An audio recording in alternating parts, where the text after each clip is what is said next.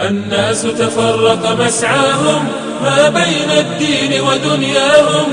برز التاريخ بألوان لعقائد سارت ترعاهم. لعقائد سارت ترعاهم. خلل نحل شتى ظهرت وطريق الجنة بغياهم. ورد الداعون مناهلها واختار الناس مشاردهم الناس تفرق مسعاهم ما بين الدين ودنياهم. برز التاريخ بألوان لعقائد سارت ترعاهم لعقائد سارت ترعاهم.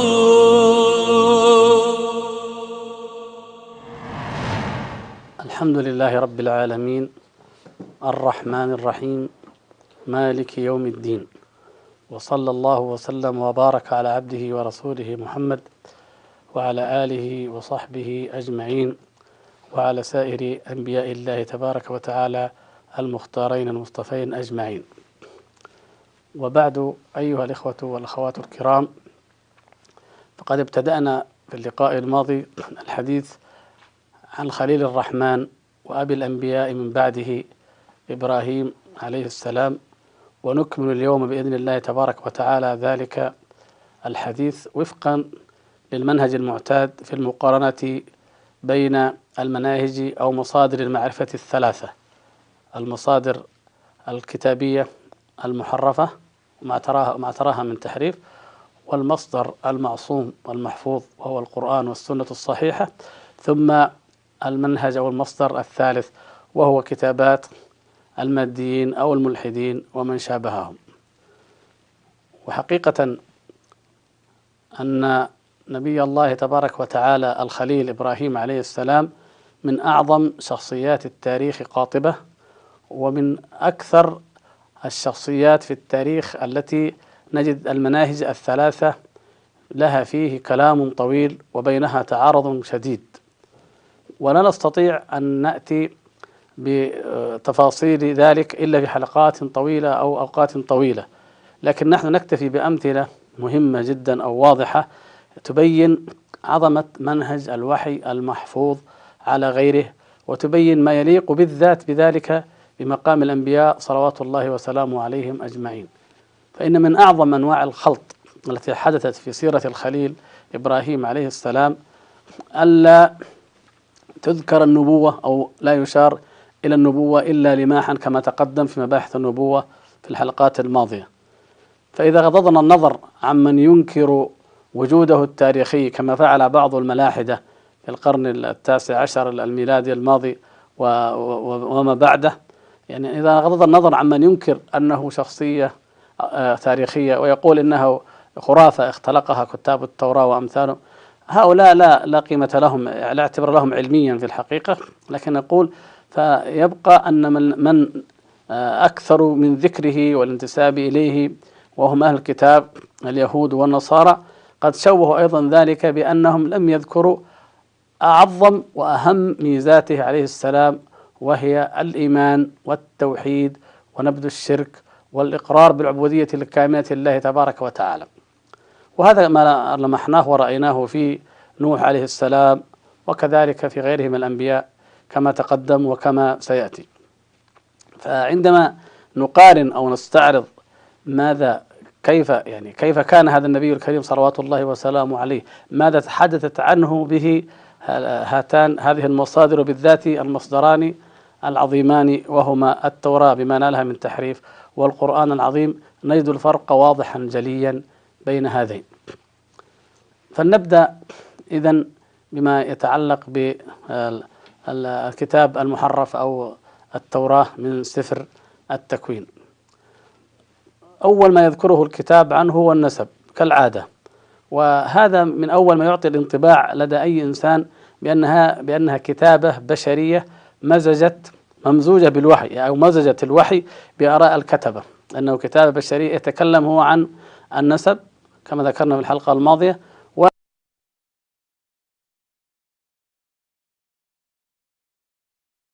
يجعلون من نسبه عابر الذي هو جد عاد كما يقول كثير من من المؤرخين قديما وحديثا. على أي حال لا إشكال في هذه المسألة ولا أهمية لها كثيرا إلا من ناحية أن نعلم أن إرم ذات العماد التي قال الله تبارك وتعالى آه، ذكرها بالاسم في القرآن ألم تر كيف فعل ربك بعاد؟ إرم ذات العماد. وجاء في التكوين أن إبراهيم عليه السلام كان آراميا.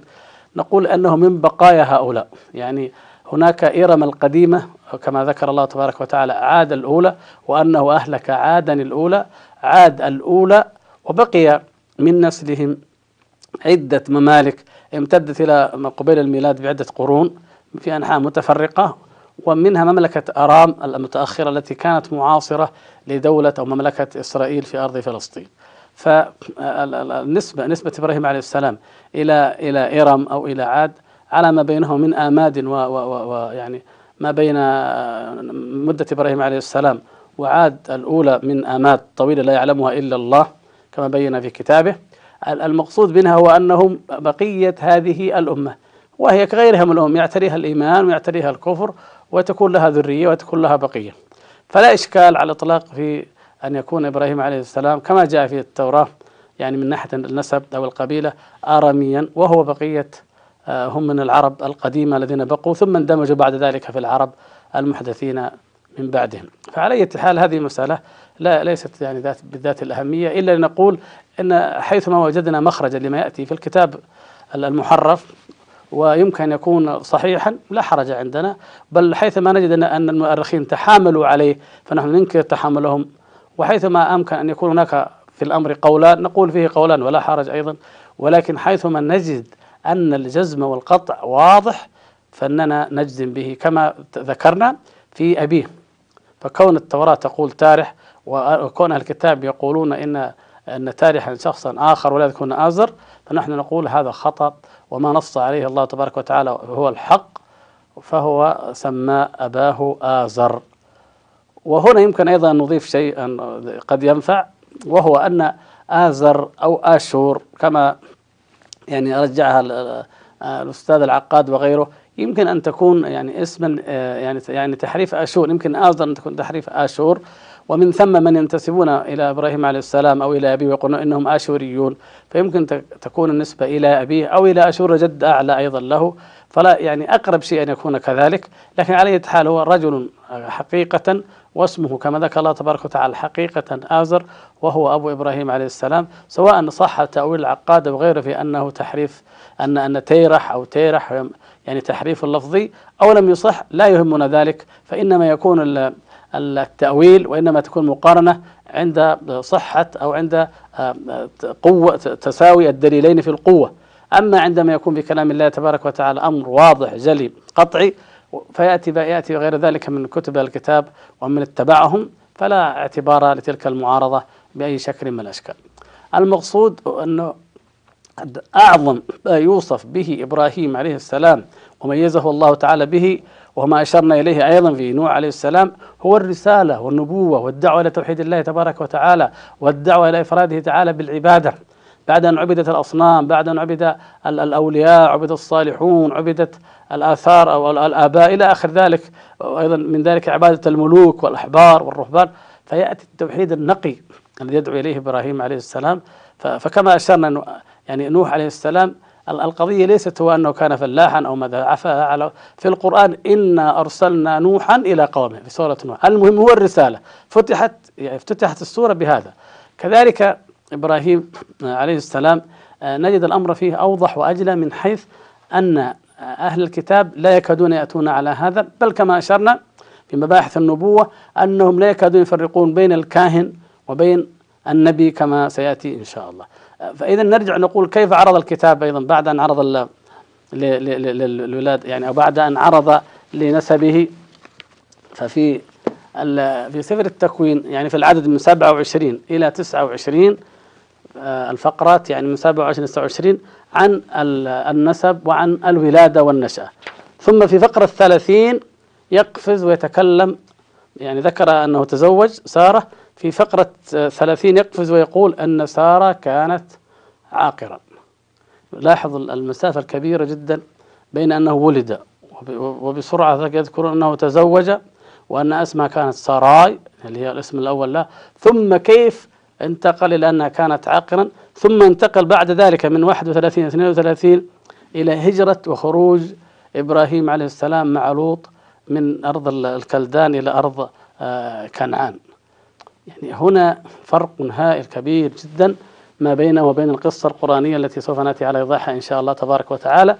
المقصود أنه بعد ذلك في أرض كنعان وعد الله تبارك وتعالى مباشرة يأتي وعد الله لإبراهيم بأنه يرزقه يعني الذرية ويبارك اسمه ويعطيه هذه الأرض التي وعده بها. إذا ما الذي نلحظه ما الذي يمكن أن أستنتجه من هذا؟ نستنتج أن كاتب التكوين يريد مباشرة أن أن يبدأ منذ أن يبدأ يذكر سيرة إبراهيم عليه السلام ينتقل مباشرة إلى الوعد وإلى أرض الميعاد وإلى إثبات احقيه اليهود أحقية بني إسرائيل فيها فك يعني كأن هذا هو الذي يهمه. بل حقيقة يعني هو هذا الذي يهمه وهذا الذي من أجله كتب السفر أو أخذ من سيرة إبراهيم عليه السلام ما يريد ما يريد أن أن يأخذ واختار بالذات هذه المواضع منها. بخلاف ما نجد يعني بعد ذلك في القرآن أو إذا نظرنا نظرة في القرآن الكريم نجد أن الأمر بخلاف ذلك كله. الأمر في القرآن الكريم لا يقتصر عند أو لا يبدأ بالولادة أو بالذرية أو بالعقم هذا يأتي الحديث عنه متأخرا. الله سبحانه وتعالى ذكر في هذا الكتاب الذي كل آية فيه وكل حديث يدل على أنه حقا من عند الله تبارك وتعالى وأنه في أعلى درجات البيان وأعلى مقامات البلاغة يذكر في كل سورة ما يناسبها وما وما يناسب الإطار العام للسورة والسياق العام لها وما قبلها وما بعدها وللحدث الذي يريد أن يأتي إليه والكل كل الكتاب كله في عبادة الله وفي توحيد الله وفي الأمر الأعظم والأهم. فلا يأتي أي قصص أو ذكر للأحداث التي لا لا تهم ولا تفيد ولا تخدم هذه الغايات العظيمة. يعني نجد أن الله سبحانه وتعالى يعني ذكر ما يدل على أن إبراهيم عليه السلام من في شبابه كان على الفطرة القويمة السليمة. والدليل أنه كان شابا عندما جادل قومه عندما حطم الأصنام في كتاب الله تبارك وتعالى قالوا سمعنا فتى يذكرهم يقال له إبراهيم. فتى يذكرهم يقال له إبراهيم. الفتى في لغة العرب هو الذي في سن المراهقة أو سن البلوغ وما بعده أو قريب منه يعني يعني اللغة العربية دقيقة جدا والعلماء أطالوا في في ذكر حالات الإنسان من الولادة إلى الموت ولهم فيها تفصيل لا يهمنا كثيرا الآن. الذي يهم هو أن أن الفتى هو من كان في أول الشباب في نضارة الشباب. يعني ممكن أن نقول أنه يعني ما بين المراهقة أو إلى العشرين أو أقل من ذلك. وجاء ذلك في كتاب الله تبارك وتعالى في ذكر يعني أيضا أصحاب الكهف فتية آمنوا بربهم. المقصود أن آه، آه، يعني ممكن باللغة المعاصرة الآن أنه بالذات في في اللغة الإنجليزية يعني التين أما يسمونهم التين يعني الذي آخرهم تين من من 13 إلى 19 هذه مرحلة فتوة. يعني يعني الفتى الذي يمكن أن يكون في هذه السن كيف يأتي أو كيف يمكن أن يجادل قومه في هذه الأمور العظيمة وينكر ذلك. نقول أنه من القرآن يتضح أن هذا الفتى إبراهيم عليه السلام فطره الله تبارك وتعالى وألهمه على الرشد. آتيناه رشده من قبل. الرشد فيما يظهر والله تبارك وتعالى أن هذا قبل النبوة. يعني أن إبراهيم عليه السلام كان في رشده في رشد في ملهم الرشد والحكمة والمنطق والمجادلة لقومه بالحجة القوية كان ذلك قبل النبوة. هنا نشير إلى قضية. قضية أن بعض الناس قالوا أنه حاج قومه وأنه رأى الكواكب وهو وعمره خمسة عشر يوما وما أشبه ذلك. هذه من الأخطاء التي يعني الشنيعة التي يقع فيها بعض من ينقل عن الكتاب بغير علم. النقل عن أهل الكتاب النقل عن الإسرائيليات يوقع في مشكلات تجعلهم هم يكفرون بما لدينا ويقولون إن كلامهم مثل كلامنا أو أنهم أخطأوا في هذه المواضع ملاحدتهم ينكرون القرآن مثل ما أنكروا التوراة ويعني من متدينوهم يقولون إن هذا الكلام خطأ. يعني كيف يكون ابن خمسة عشر يوما ويعني يرى الكواكب ويتأملها ويخاطب أباه؟ هو الله أعلم. يعني كما قلنا نحن نحاول نخرج بعض الأمور. الذي أنا قرأته في مخطوطات البحر الميت أن أن الكاتب يقول بعد أن مضى على إبراهيم أسبوعان فالأسبوعان يمكن فهمها من فهمها أنها خمسة عشر أو أربعة عشر يوما والحقيقة أن كلمة أسبوع تطلق على السبع السنين في مواضع كثيرة من العهد القديم. يعني بإمكاننا أن نقول أن هذا مما يحتمل الصحة بأن يكون بعد يعني أو هو في السن الرابعة عشرة من عمره وفقه الله تبارك وتعالى وألهمه وحاج قومه ورأى الكواكب كما جاءت تلك المحاجة في سورة الأنعام وكما ذهب بعد ذلك فحطم أصنامهم. ويؤيد ذلك ما يأتي في كتب التفسير ما جاء في كتب التفسير وغيرها من أن إبراهيم عليه السلام كان أبوه يعمل آه، نحاتا ينحت الأصنام. فكان يدخل ويرى ويتعجب من هذا العمل يتعجب أن أباه ينحتها بيده ثم بعد ذلك يعبدها قومه. كيف هذا الذي كان بالأمس حجرا ملقى أو أي معدن من المعادن ملقى أو خشب أو أي شيء ملقى على الأرض بعد أن يشتغل فيه أحد البشر بشيء من العمل اليدوي يصبح إلها ويصبح معبودا. أمر عجيب جدا ولا يعني نستبعد على الإطلاق من أي صاحب فطرة سليمة أن يرفضه. فكيف إذا كان من آتاه الله تبارك, تبارك وتعالى رشده وهو لا يزال فتى. على أي حال المسافة بعيدة جدا بين هذا وبين الذي يرى أنه فقط في آخر عمره وبعد عقم سارة على السبعين سنة أنه خطبه الله ورآه الله أو رآه في المنام وعده بأرض الميعاد ولا نكاد نجد ذكرا للنبوة ولا للرشد ولا للمحاجة ولا للمجادلة في فيه وهو آه، نعني به أسفار أو كتابة الكتابة الموجودة في العهد القديم. في القرآن في كتاب الله تبارك وتعالى هذه القضية هي أهم قضية المحاجة لقومه في في في في, في الأمر النظري وهو ما يتعلق بعبادة الكواكب والمحاجة أو العمل الحقيقة يعني رد الكفر رد الشرك عمليا وهو ما فعله في تحطيم الأصنام وكل ذلك هو لا يزال فتى الثالثة هي التي لا ندري لا يدل القرآن على على على شيء فيها والله تعالى أعلم من حيث السن وهي محاجته للملك. فقد تكون بعد ذلك لكن على حال آه، هي فيما يظهر للملك الذي كان يحكم العراق ويحكم البلاد حران أو ما حولها أو التي كان فيها إبراهيم الخليل عليه السلام وليس ملكا آخر قابله. والقصة الملك هذه لبقية قد تأتي إن شاء الله تعالى. والمقصود هنا أن إبراهيم عليه السلام فطر وجبل على التوحيد النقي الخالص المقل لله تبارك وتعالى وأنه رفض بهذه الفطرة النقية الخالصة أن يتوجه إلى المعبودات العلوية أو المعبودات السفلية أو المنحوتة. ربما يأتي هنا قول من يقول يعني ماذا كان يعبد قومه؟ قوم إبراهيم عليه السلام ماذا كانوا يعبدون؟ من كلا الحادثتين الحادثة في في في فيما يتعلق بالكواكب ورؤيته لها كما في سورة الأنعام وبقية القرآن كما في الشعراء والصافات الأصنام نجد يمكن نفهم أن الكلام الذي قرره شيخ الإسلام ابن تيمية رحمة الله عليه وغيره من العلماء أنه حقيقة وهو أنهم كانوا يجمعون بين الأمرين. كان يعني تلك الأمم بالذات قدماء الحرانيين والصابئة وبالمناسبة الصابئة ينتسبون إبراهيم عليه السلام في مواضع وأشار العقاد إلى بعضها في كتاب إبراهيم والأنبياء. المقصود أن يعني هناك التقاء بين عبادة الكواكب وبين عبادة الأصنام المنحوتة. وحتى العرب كانت هذه لديهم. يعني كان منهم من يعبد الشعرى ومن يعبد غيرها وكان منهم من كما هو معروف يعبد الحجارة. يعني لا يهمنا يعني ما الرابط بين عبادة الكواكب وعبادة الحجارة؟ لكن يقول يقال إن الهياكل التي تبنى في الأرض والبيوت التي تبنى في الأرض تبنى باسم المعبود من الكواكب. فيعني الأمم القديمة ولا يزال مع الأسف الشديد إلى اليوم السحرة والكهنة وبعض الملاحدة يعتقد بتأثير الكواكب والنجوم في الأحداث الأرضية. يعتقدون ذلك فيبنون لها بيتا أو هيكلا يسمونه هيكلا في الأرض ويتقربون ويذبحون له في أو يذبحون فيه بناء على أنه هذا هيكل زحل هيكل المشتري اللي يسموه الرومان جوبيتر. مثلا هيكل المريخ إلى إلى آخره. مثلا يعني أي معبود يعبدونه الشعرى كما كان قدماء المصريين.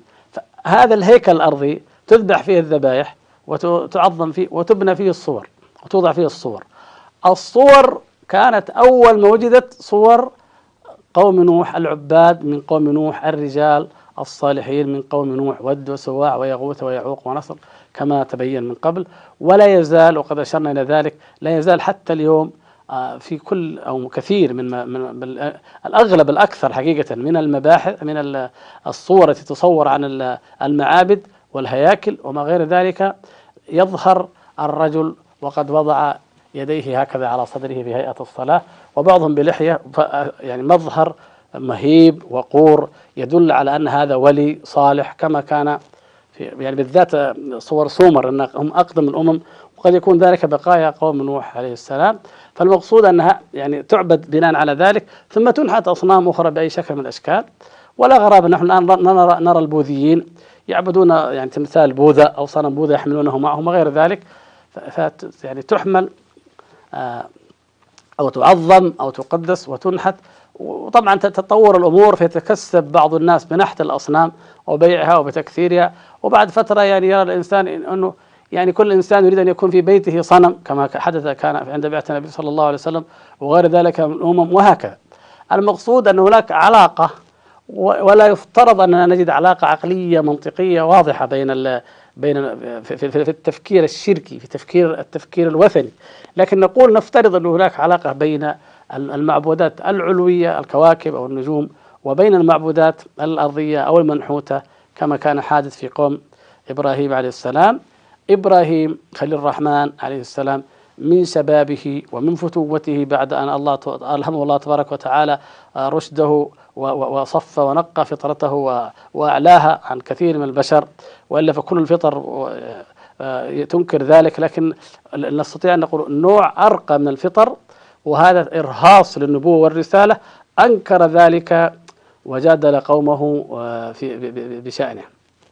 ثم بعد ذلك آه، يعني عندما بلغ إبراهيم عليه السلام آه، هذا الأمر وعندما آه، أوحى الله تبارك وتعالى إليه تكون وعندما رفضه قومه عندما أرادوا القاء في النار كما سنشرح إن شاء الله بعد ذلك تأتي الهجرة.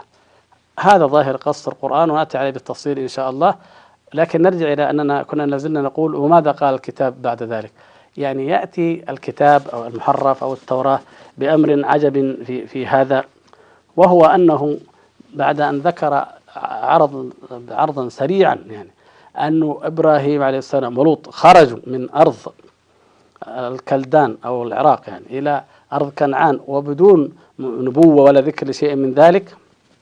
هنالك بعد بعض الأحداث التي لا تهم التقى إبراهيم عليه السلام برجل أو بشخص يقول أهل الكتاب أن إنه شخصية غامضة.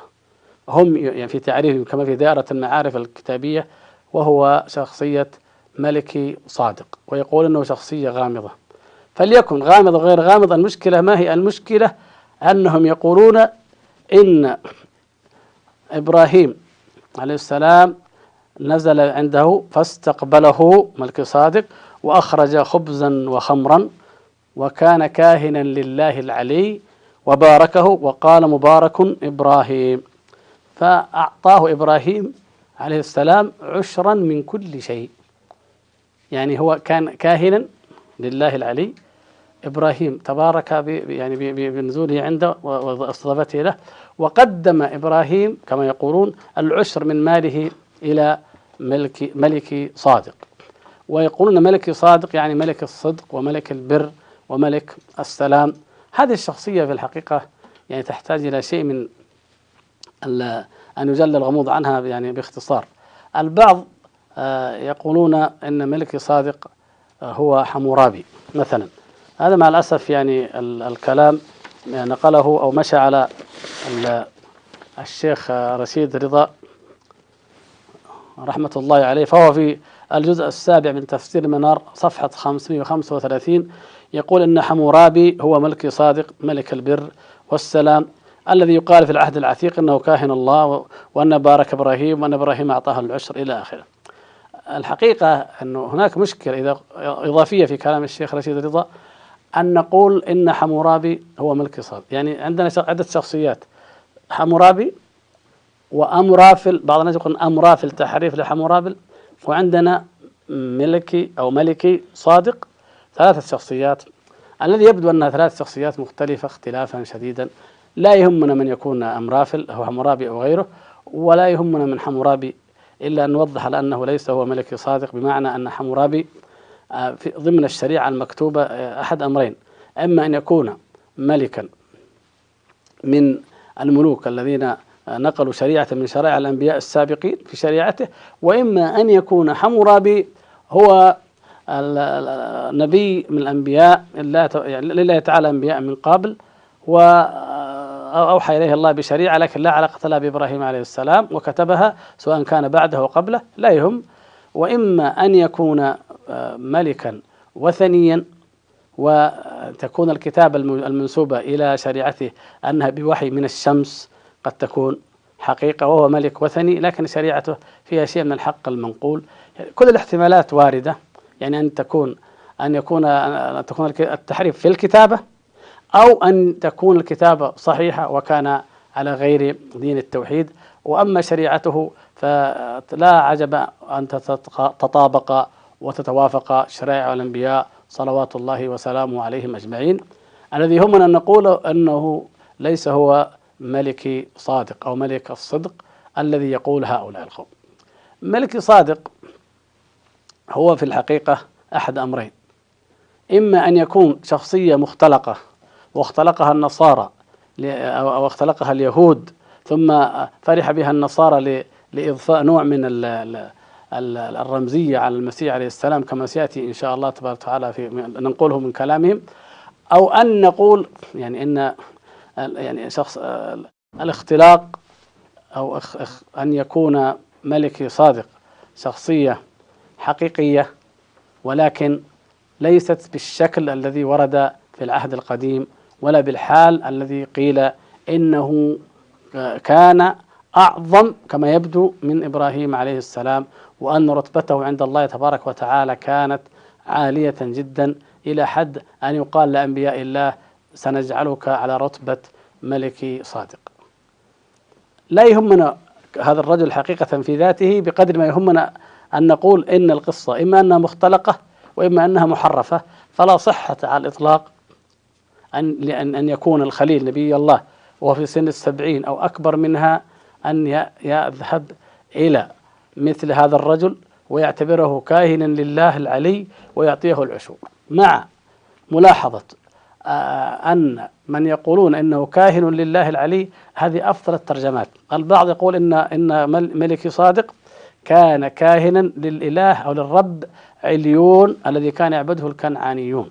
وهذا أفحش وأشد فإذا كان كاهنا لوثن من الأوثان أو لمعبود غير الله تبارك وتعالى فالأمر أشد بعدا ولا يمكن أن يتخيل ويتصور المؤمن أن إبراهيم عليه السلام يذهب إليه ويعطيه العشور ويتقرب منه ويأخذ البركة منه وكما نصوا كما سنقرأه إن شاء الله من كلامهم أن ملك صادق أعلى من إبراهيم وأفضل من إبراهيم عليه السلام في هذا الحق في تحقير وتدنيس لمقام النبوة ولا سيما إذا كان هذا كاهنا لملك لوثن من الأوثان أو كان ملكا وثنيا كما يزعمون. آه، لا نستطيع في في هذا اللقاء وقد اقترب الوقت على الانتهاء أن نكمل قصة ملك صادق لكن نشير إلى إلى أمر مهم في في في هذه المسائل وهو أنه كما قلنا عندما اليهود عندما يحرص اليهود المحرفون إلى يعني أن يتعمدوا مسألة الأرض والوعد. فجاءت هنا وربما تكون هي سبب وضع الأمر كله أن ملك صادق عندهم هو ملك الصدق وملك السلام. فبما أن الصدق والسلام متقاربان فإذا يكون ملك سالم أو سلام. فإذا قال هو ملك أور سالم أو أور سليم. فإذا يكون هو ملك القدس. يعني فكأن ذلك أيضا يقربهم إلى مسألة دعوة إبراهيم آه، أن إبراهيم عليه السلام يعني آه، أعطي الوعد له ولذريته وأنه العهد قديم. هذا يعني آه، نرد عليه ببساطة هو أن في أن في ذلك الوقت لم تكن قد بنيت القدس. هذا تقريبا كل المؤرخين يجمعون على ذلك أن الأمة التي كانت تسكن في تلك المنطقة كانوا يسمون اليبوسيين أن المسجد الأقصى أول ما ما بني. وأصبحت القدس قدسا. بعد ذلك بحين يقول بعضهم أنه في أيام سليمان نحن نقول لا أن أول ما بني بناه إسحاق وقد يكون في حياة أبيه إبراهيم عليه السلام بعد بناء الكعبة بأربعين سنة وهذا منصوص عليه في صحيح البخاري. فالمقصود أنه لا لا يمكن أن نطابق بين ملك صادق وقضية أورشاليم وأورشليم إلا على يعني الهوى والمزاج الكتابي اليهودي الذي يحاول أن يحرف أو يختلق ما يؤكد الوعد بأن هذه البلد أو هذه القدس قديمة وأنها موعودة منذ القدم وأنها هي بشكل عنصري لإبراهيم وفرع واحد فقط من ذريته فقط وهو فرع إسحاق عليه السلام بينما نجد أن ابن كثير رحمة الله تبارك وتعالى عليه يعني يقول يعني أنه لما أصعده الله وأراه الأرض أراه شرقها وغربها وجنوبها وشمالها فيدخل في ذلك ما ما ترثه أمة محمد صلى الله عليه وسلم هو أوسع وأكبر وأشمل من أرض فلسطين التي لا تكاد تشكل نسبة يعني إلا ما يعادل واحد في المئة من جزيرة العرب وحدها فضلا عن غير ذلك من الممالك ومن الأرض الواسعة المحيطة بها التي وعدها. من يتبع ملة إبراهيم عليه السلام ومعلوم أن الذي اتبع ملة إبراهيم عليه السلام وأورثه الله تبارك وتعالى الأرض وملكها فعلا هو محمد صلى الله عليه وسلم والفاتحون من الصالحين من بعده كما بين الله تبارك وتعالى ولقد كتبنا في الزبور من بعد الذكر أن الأرض يرثها عبادي الصالحون. نسأل الله الكريم رب العرش العظيم أن يجعلنا وإياكم منهم. إنه على كل شيء قدير. نستكمل بإذن الله تبارك وتعالى في الحلقة القادمة ما يتعلق بملك صادق وقصته عند أهل الكتاب وعلاقته بنبي الله الخليل إبراهيم عليه السلام. والسلام عليكم ورحمة الله تعالى وبركاته. الناس تفرق مسعاهم ما بين الدين ودنياهم. برز التاريخ بألوان لعقائد سارت ترعاهم لعقائد سارت ترعاهم خلل نحل شتى ظهرت وطريق الجنة بغياهم ورد الداعون مناهلها واختار الناس مشاردهم الناس تفرق مسعاهم ما بين الدين ودنياهم. برز التاريخ بألوان لعقائد سارت ترعاهم. لعقائد سارت ترعاهم.